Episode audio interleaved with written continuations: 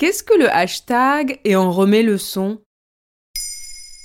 Merci d'avoir posé la question. Vous l'avez peut-être vu passer sur les réseaux sociaux depuis le 16 décembre. Une affiche jaune avec le hashtag et on remet le son et le slogan La musique sans public, c'est non, ouvrez les salles. La pandémie de Covid-19 a touché tous les secteurs, mais parmi les plus fragilisés, on retrouve celui de la culture. Et en particulier, la musique live. Vous vous souvenez de cette époque où nous allions voir des concerts entourés de centaines de personnes?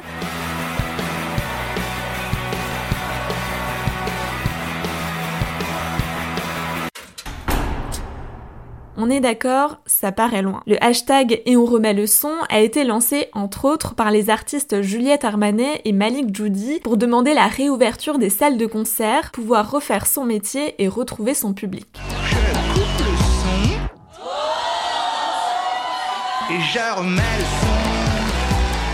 Certains lieux culturels, comme les musées et les cinémas, ont pu rouvrir entre l'été et le reconfinement. Ce n'était pas le cas des salles de concert, hormis les toutes petites. Et cette situation met à l'arrêt tout un écosystème. Alors que les magasins et les centres commerciaux sont pris d'assaut et que les gens font même la queue sur les trottoirs, difficile pour les artistes d'assister à ce genre de situation alors que les salles restent fermées. La musicienne Juliette Armanet a développé. Voilà plusieurs mois maintenant que je suis en mal de concert, de sueur, de mains qui se serrent dans le noir, de chansons chantées à gorge déployée.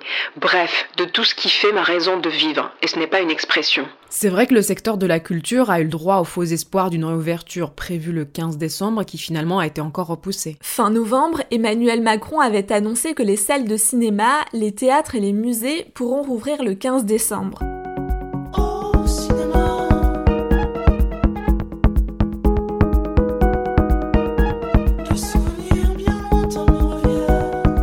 Malheureusement, la réouverture de ces lieux est pour l'instant repoussée au 7 janvier 2021. Il n'avait pas directement évoqué les salles de concert, mais la ministre de la Culture Roselyne Bachelot a ensuite précisé qu'elles étaient bien concernées. Mais cet oubli semblait en dire beaucoup.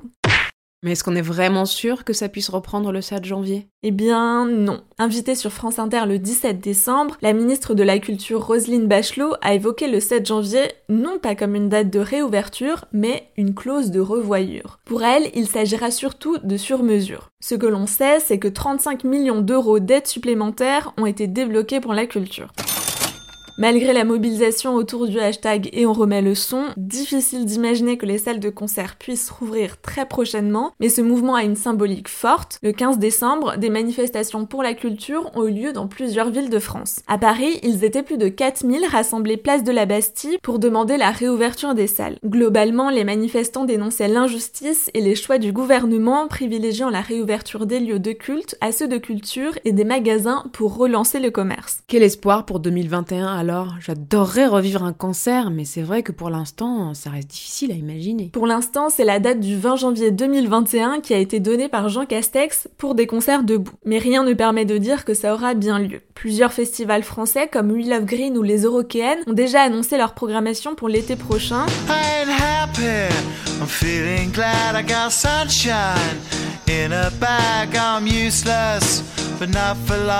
Et fin novembre, 120 festivals ont lancé une Festival 2021, pourquoi on y croit? Alors restons optimistes et croisons les doigts.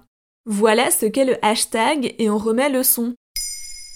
Maintenant, vous savez, un épisode écrit et réalisé par Pauline Weiss. En moins de 3 minutes, nous répondons à votre question. Que voulez-vous savoir? Posez vos questions en commentaire sur les plateformes audio et sur le compte Twitter de Bababam. Bababam.